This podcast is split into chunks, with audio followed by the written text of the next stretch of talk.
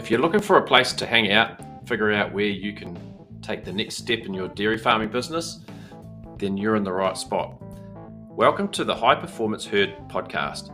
Here we will inform you what you can do today to future proof your business for tomorrow. A big thanks to our sponsors Fonterra, Idexx, Koru Diagnostics, Tas Herd, Tasmanian Dairy Trust, Zoetis, NHIA, Datamars. I'm your host, Andrew Savage. Enjoy this episode of the High Performance Herd podcast wherever you may be listening. Don't forget to subscribe so you don't miss the next episode and jump on our Facebook group, the High Performance Herd Project. Today in the High Performance Herd studio, I have Penny Clarke Hall. Penny specializes in helping businesses earn their social license through a unique set of tools acquired over a lengthy career in strategic communications and journalism, as well as experiencing firsthand through these roles New Zealand's primary sector loss of social license. Hey, Penny, welcome to the High Performance Herd podcast and tell us something about yourself most people don't actually know. Hi, Andrew. Thanks for having me. Um, when I was little and I'd be out mustering, helping dad, we all, you know, got roped into helping dad muster out the back. We're on a hill country farm. I I was probably about five or six. And I used to like yell across the valley, I love you, Penny Clarke Hall, so that I could hear the echo come back to me. Oh, that's that's fantastic. Yeah, and you're saying you don't do that now? No, oh, maybe it should it be a good a good practice for you to get into. My sister yeah. um, brought it up in my wedding speech and um, got, got a few laughs. But yeah, I used to love telling myself I loved myself when I was mustering. oh, that's great! wow, that's fantastic. I really like that one. Really good. Hey, you're you're through your business and, and your daily activities, you're inspiring people within companies and businesses and you're creating awareness and change when it comes to our social license. And through your consultancy, Social Licence Consulting, can you tell us how this journey began and what actually is a social license? Yeah, I guess it's been um, a, a bit of a lifelong journey. Like I've, I guess I've naturally gravitated towards helping people and telling stories because I'm a bit of a, a bit of a love bug and I have a lot of empathy. It's one of my core values. So, you know, I gravitated through video journalism and the press gallery and the mo- the film industry actually and then eventually into strategic communications in the primary sector because my background you know growing up on a farm. And so that process of being in the press gallery in parliament as a journalist and then joining our lobby group, Federated Farmers, as a communications advisor was during the time that our sector started to lose its social license. It was right at that dirty dairying campaign um, time that was created by Fish and Game here in New Zealand. So I got to see it from both sides as a journalist and as a you know lobby group communications person, and what was happening behind closed doors. And over my career in the primary sector and communications, the debate around whether it, social license was an actual thing or not was happening a lot. And it was this grey area that I really wanted to make tangible. So I decided to do my Kellogg's uh, research leadership program um, and use that opportunity to study social license and define it and understand how social license is lost, but more importantly, how you can earn it back. And so I found out some good nuggets of information. And actually, there's a really great book published by some Australian uh, academics, which I read during my research phase. I can share um, the link with you or the title in your podcast um, chat, but that gave me a lot of really great information um, but essentially, social licenses a measure of how much trust your business or industry has to behave in a legitimate, accountable, and socially acceptable way. So it's people trusting you to do the right thing by them, but also by the environment. Well, that's a fantastic niche. And uh, I guess Kellogg is one thing that we have in common. It's a really great course, and it's a really good way to get you thinking about maybe yeah what you want to specialize in and and where you want to become a leader. It's uh, it's really really good. Um, it feels like that sort of environmental and uh, well employment pressures in particular as well. They seem to be building year on year. You've engaged with many different industries as a consultant and a keynote speaker. How does what you do then apply to the dairy industry and our dairy farmers? Because I guess you've got the industry story and you've also got dairy farmers who are, you know, in their own little silos on dairy farms. So how, how does that what you're doing apply to the to us? Yeah. So do you mean like the individual dairy farmer? Probably both, I think. Yeah, I guess, okay. yeah, both, both if you're able to, just to complicate it and ask you two questions at yeah, once. Cool. Yeah. Yeah. Well, I think the first thing to clarify is that social license is universal. So it applies to any business or industry. And that's simply because it's about trust. So every business or industry needs to be trusted to do the right thing by the environment and its people, right? So that's why social license is so broad. Um, and everyone has a role to play in, you know, being responsible uh, for the impact that they have as a business or an industry. But at an individual farm level, and I get asked this a lot because they're like, that's great, we get the concept, but what can we do on farm?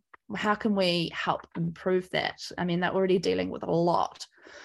Um, and I always say that I think the grassroots approach is the most grassroots sorry grassroots approach is the most powerful because that's where you create those really systemic change um, and that ripple effect and catchment groups is my my ultimate favorite because I think that's where you are getting people together to find common ground and be and be proactive and constructive in working towards solutions. And it's where people can start to feel empowered and have some ownership of um, the problem and the solutions. Because I think farmers a lot feel like they're losing control and they're losing their empowerment by being um, regulated so heavily and this is a way that they can take some of that control back and actually show people what they're doing. But it's also a way to build a positive community around you that can support you through the process and reduce some of that overwhelm. That's really cool because yeah, you're right. The farmers, uh, they're price takers, so they don't have a lot of control over price. They're having policy thrown at them, so they don't have control over policy. So if you can get on board um, a local organisation, a catchment group, um, your local levy paying body, whatever it may be, um, and actually start to take some ownership and, and move things forward. Oh, it's really cool advice. Yeah. And with that, we I guess for, for me personally, I started this high performance herd project, which is centered around the cows and sustainability and collaboration of companies as well, because we're all working towards the common goal.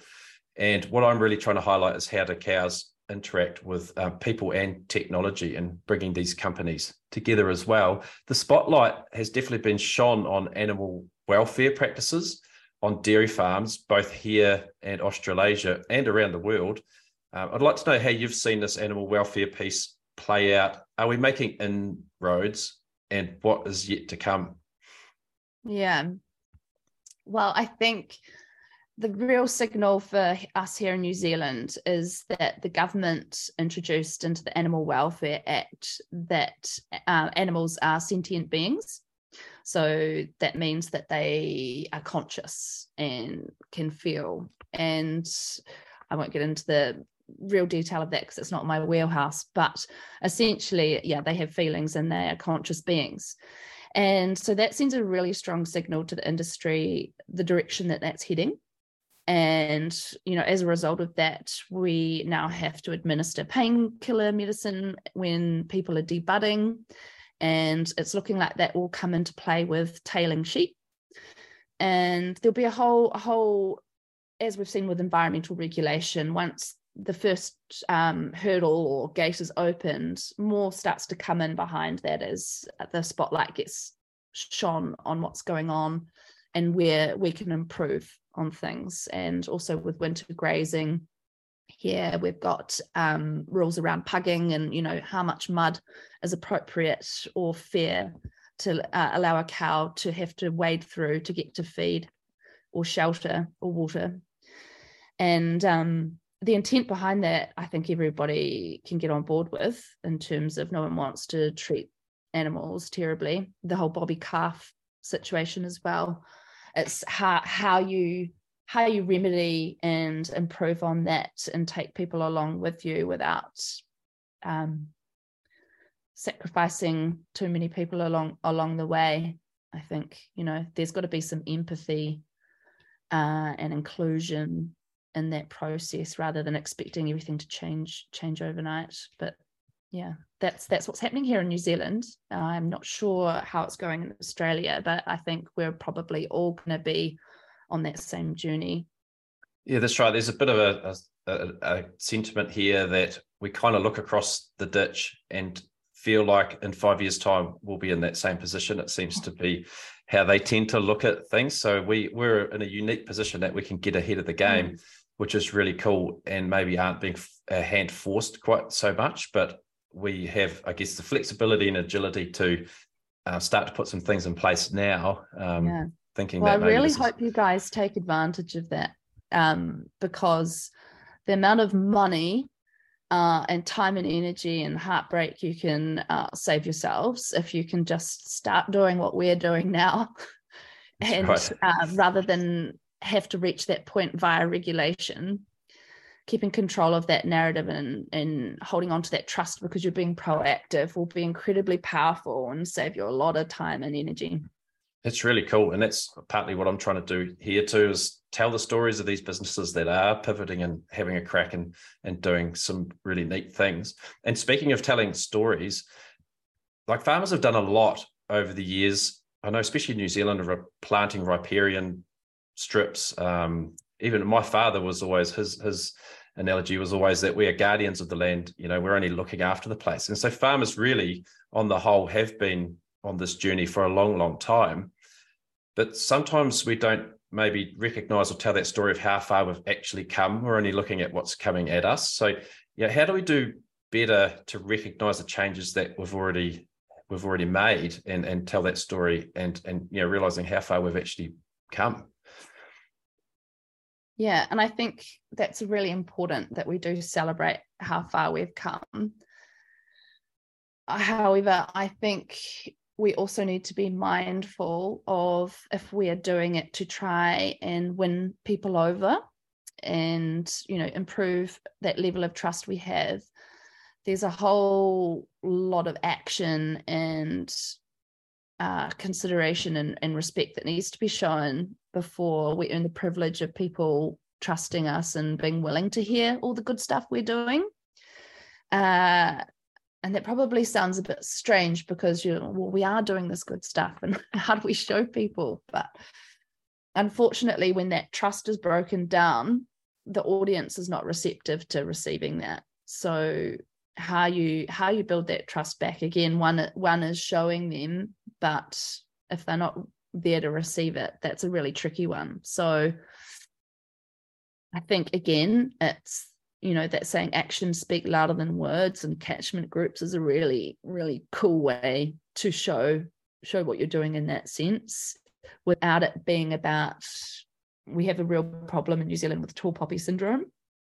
And so as soon as you try to like broadcast or showcase the good things you're doing everybody automatically instinct instinctively in their head goes well you're also really crap in this area. Like you don't have the right to celebrate how you know good you're doing in this space. But if you can be humble and have that humility and own the things that you're not doing well you get a far more a, better, a far better reception.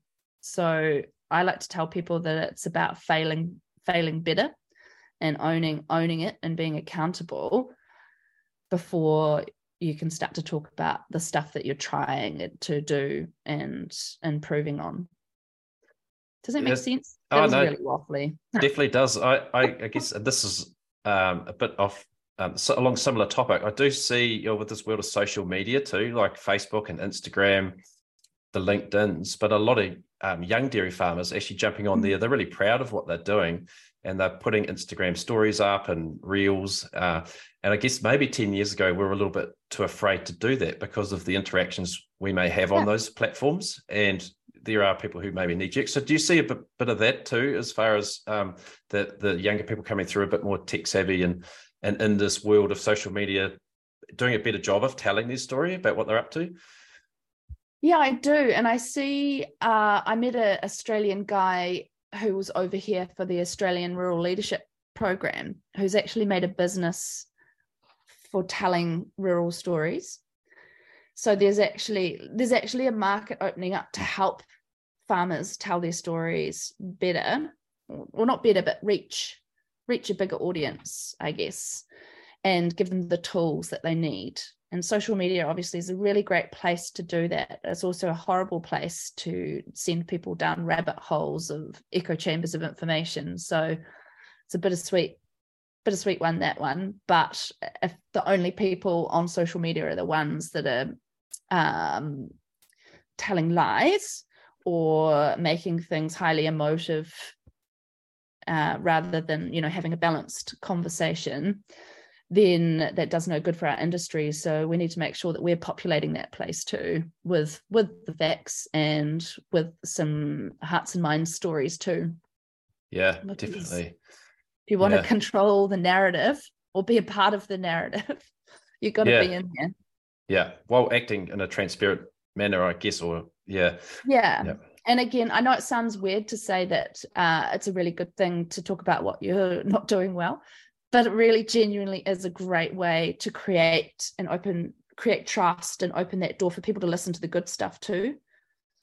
You know when people get things wrong in the media and they don't acknowledge it or aren't accountable for it the longer the media chase them and harass them and can't move on from that story so as soon as you are able to own that people move on. So get it, get ahead of it and just be like, yeah. And then people will move on and start to listen to the good stuff you've got to say. Yeah, no, that's really cool advice. Yeah, it's it's, it's such a good tool to have for us to tell that story. And I guess speaking of stories, the other big pressure cooker type situation we are in at the moment is the carbon and methane situation. And this has been really hotly debated, uh, both here in Australia and New Zealand and around the world. And sometimes farmers can just feel like they're never doing enough to get on top of what is coming at them. Are there are there cultural shifts that we can take in the way that we speak to each other about this and and take a balanced approach for pivoting on policy and change? Because, like you said, we can go down this rabbit hole of of negativity. Yeah, uh, absolutely. And like I think it's really important to acknowledge that people that are feeling overwhelmed right now are totally understandable. It's totally understandable and uh, within their rights because there's a lot that the primary sector is facing and being asked to do. And the difference between a, a law firm or a, a big corporate company being asked to do that is that each individual farmer has got to do that on their own to make a collective approach. Whereas a lot of people from the outside look at the dairy industry and consider it as one big corporate but it's not the same. They don't have the same same resources and support around them that um, those individual farmers do. But the perspective or the culture change is totally possible to help people navigate this. And when it comes to social license and that trust it's all about our shared humanity. So it's about putting ourselves in other people's shoes. So our critics people that don't like what we're doing or have the wrong perception and understanding and having empathy from their perspective because none of us are perfect including ourselves the farmers which we've been told a lot. So i think we're kind of aware of it but we need to understand that the people that are hating on the industry or critical of it um, they're not bad people.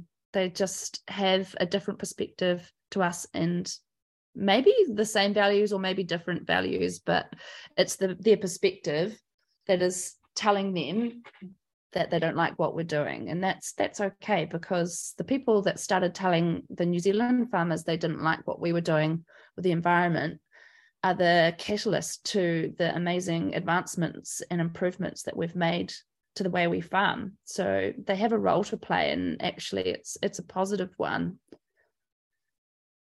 That's really powerful. Um, yeah. I just want to add though that um, those people, if you can find common ground with them, and it's not often about the issue. I, mean, I was at the Dairy Women's Network Leadership Forum yesterday, and we were talking about this group, Mothers Against Milk. And I was like, okay, well, there's a whole room of mothers here too. you know, yeah. perhaps that's something that you guys can connect with and share, you know, your common ground and then go, hey, well, you know, we care about the same things. We're all mums here. Maybe that's somewhere we could start to build a relationship from and talk about you know the issues and what the solutions could possibly be. Yeah it's a real mindset piece here isn't there about really opening your uh, horizons to new possibilities.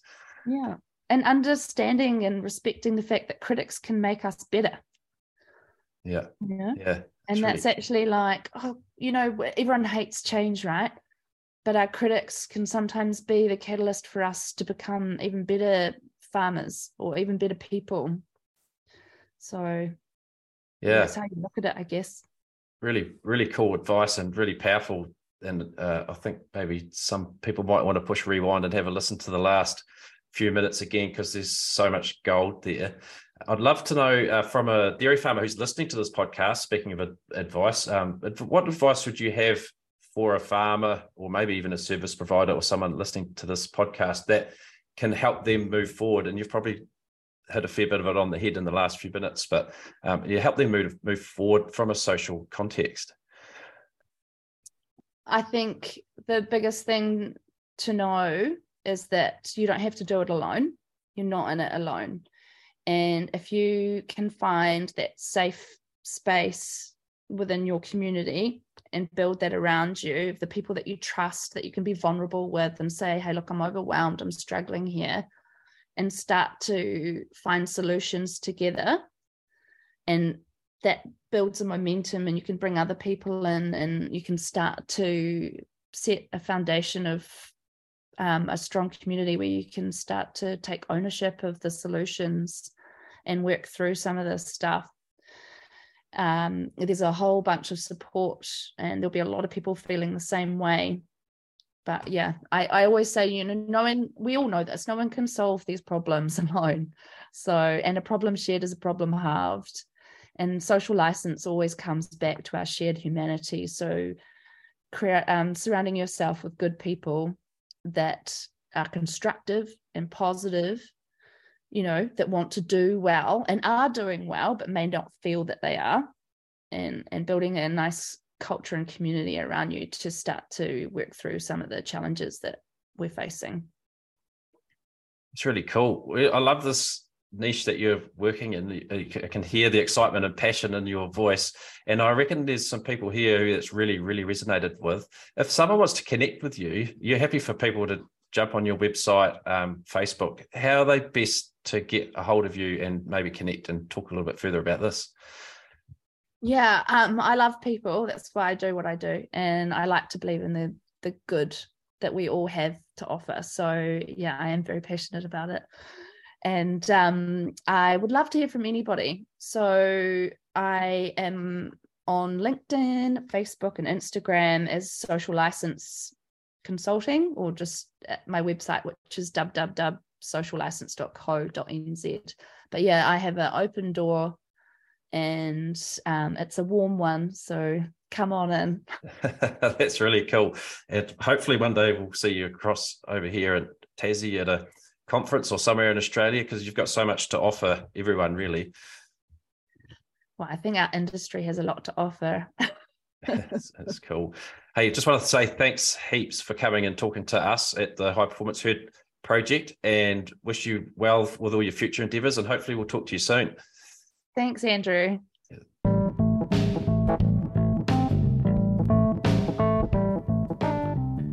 Thanks for listening to the High Performance Herd podcast. Thanks to the sponsors Fonterra, Idexx, Koru Diagnostics, Tas Herd, the Tasmanian Dairy Trust, Zoetis, NHIA, Datamars.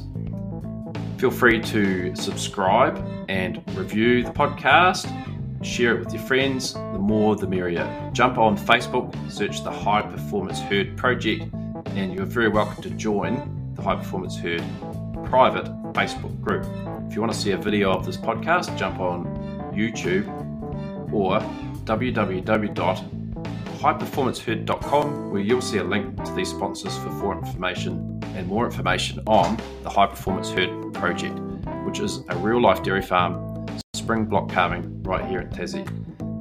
Thanks very much, and we'll see you next week.